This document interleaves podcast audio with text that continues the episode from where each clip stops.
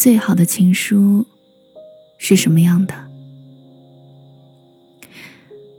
我觉得，最好的情书大概是成篇的废话，大概是琐碎的日常，大概是一厢情愿的把那些你无法亲眼见证，也无法亲身参与的生活，絮絮叨叨的描述给你听，并且。毫不在乎你的回应。我记得夏雨曾写过一句诗：“写你的名字，只是为了擦掉。”虽然诗歌的意涵总是很模糊的，但我决定擅自猜测他所想表达的，也是和我一样的意思。尽管夏雨本人并不知情，但是我可管不了那么多。总之，我就是和女诗人。达成了单方面的共识。我也不知道自己是怎么就拥有了这么高深的觉悟。明明在年轻一两岁的自己，只喜欢那种浓烈而不加克制的表达；明明只向往那种最极致、最淋漓的爱情。记得那个时候的自己，还会一笔一画郑重其事的写下：恋爱时。我想和你做的一百件事儿，现在想想，真是蠢的可爱呢。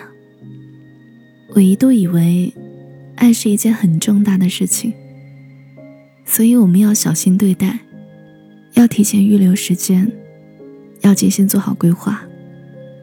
我们必须要去做一些特别的事情，一些意义深刻的事情，一些其他人都没有做过的事情。要轰轰烈烈，要光鲜亮丽，要用那些无法取代的时刻，把我们的恋爱一点一点填满。说实话，我也是抱着这样的心态和你相处的。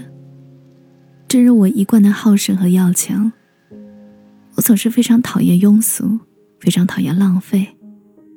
我总觉得，倘若不能把自己深深刻入对方的生命里。倘若不能制造一些独一无二的记忆，那这样的恋爱又有什么意义呢？于是我在心里默默列下十个目标：要一起去冰岛看极光，一起去俄罗斯看世界杯，一起去热带的岛屿国家去潜水，在故宫初雪的夜晚，一起去踩城墙根底下的积雪。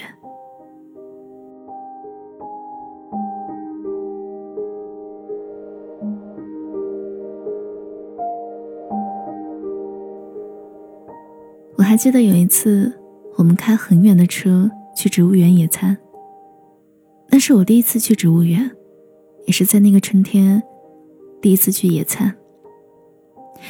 一路上呢，我的兴致都很高昂，我的手机连上车里的音响，就有非常春天的歌曲从里面流出来。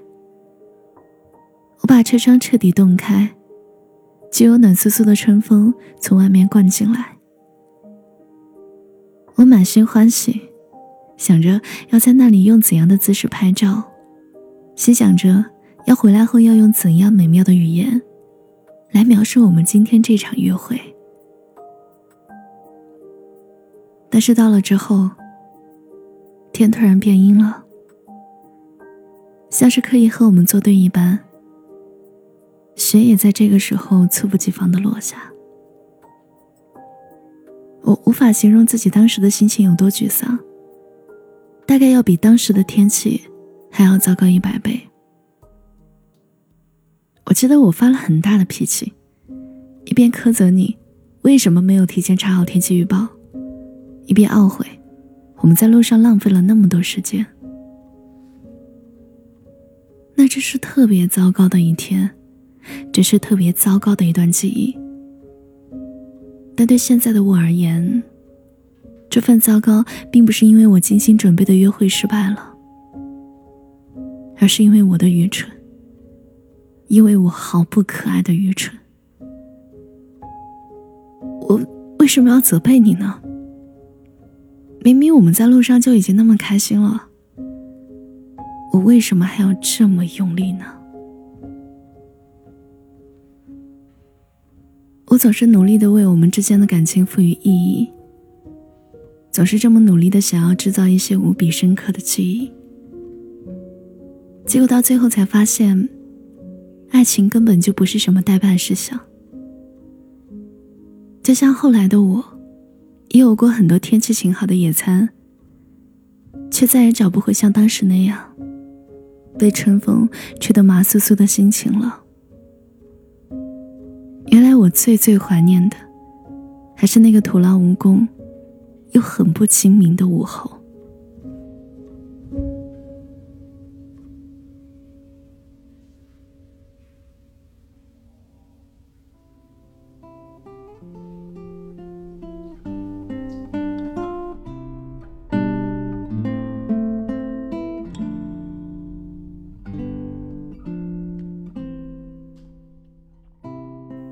突然想起，任航写过一首诗，叫《爱情》。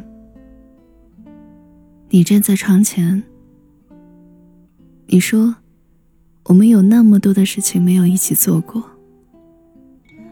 我从背后抱住你，指着楼下的游泳池和挂满树的闪灯。我说，现在我们一起看过了。大海和星空。原来，我们并不是要和自己所爱的人去做一些伟大而不同的事情，而是因为那个跟我们做这些事情的人，才让他们变得伟大又不同。当你的爱人正在身边，哪怕是泳池和闪灯，你要比大海和星空更加美丽。我记得有人说过一句话：“爱这种东西，不是给予，而是得到，是得到对方对爱的期待。”那么现在，我要重新告诉我对爱的期待：我不会再这么努力，这么刻意了。我期待和你一起漫无目的的生活，一起无所事事。一起虚度光阴，一起赖着变成全宇宙最没用的两个废物。